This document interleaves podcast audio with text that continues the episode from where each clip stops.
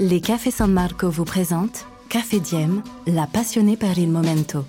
Dans ce podcast, Luca Casadei, barista officiel San Marco et double champion de France de la discipline, partage avec vous ses anecdotes et ses astuces pour profiter pleinement de chaque moment café. Episodio 14.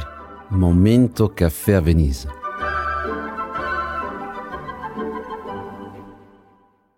Bienvenue les amateurs. Les amateurs de bon café, bien sûr. Aujourd'hui, je voudrais vous amener là où tout a commencé. Cet endroit auquel les cafés San Marco doivent leur joli nom. Mais surtout la ville où est née la passion des Italiens pour le café.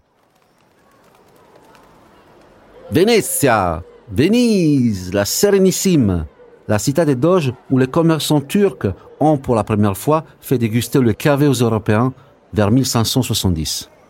Mais aussi où le premier café d'Europe a ouvert en 1683 sous la Piazza San Marco, la place San Marco. Vous êtes prêts pour une balade caféinée? Andiamo. Je vous en ai déjà parlé, mais c'est un incontournable. Pour un amateur de café, impossible de visiter Venise sans prendre un petit déjeuner ou déguster un cappuccino au Café Florian, le plus ancien des cafés de la ville. Ici, sous les arcades de la place Saint-Marc, vous êtes au cœur du raffinement vénitien.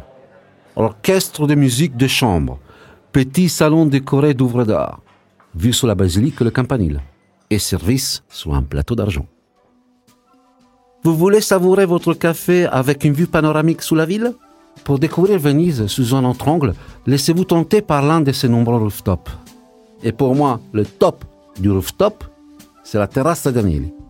Le restaurant situé au cinquième étage de l'hôtel d'Agnelli, l'un des plus beaux palaces du monde, situé à deux pas du palais des Doges. Un double plaisir des yeux. Côté salle, avec ses colonnes de marbre, ses plafonds peints et ses lustres en verre de Murano. Mais aussi côté lagune, avec une superbe vue sur l'île de la Giudecca. C'est parfait pour un déjeuner haut de gamme, ponctué d'un excellent espresso, bien sûr. Pour le café du goûter, je vous propose de vous éloigner un peu de l'effervescence des parcours touristiques classiques et de prendre la direction du quartier de Canareggio, l'ancien quartier juif de Venise. Vous pouvez y aller en vaporetto en remontant le Grand Canal, bien sûr.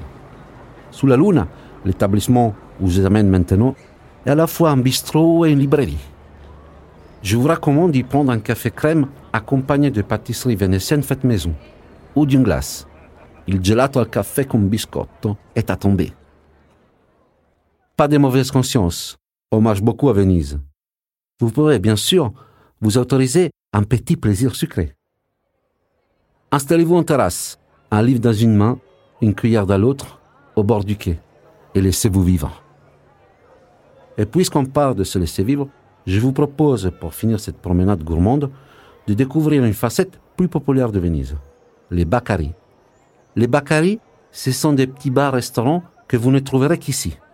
On y sert d'excellents vins et des cicchetti, des sortes de tapas euh, typiquement vénitiens.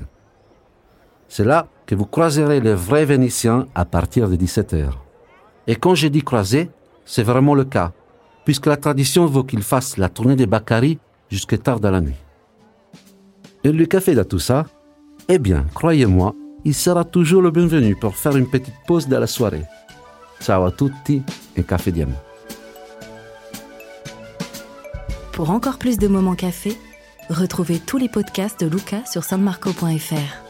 San Marco, per amore del café.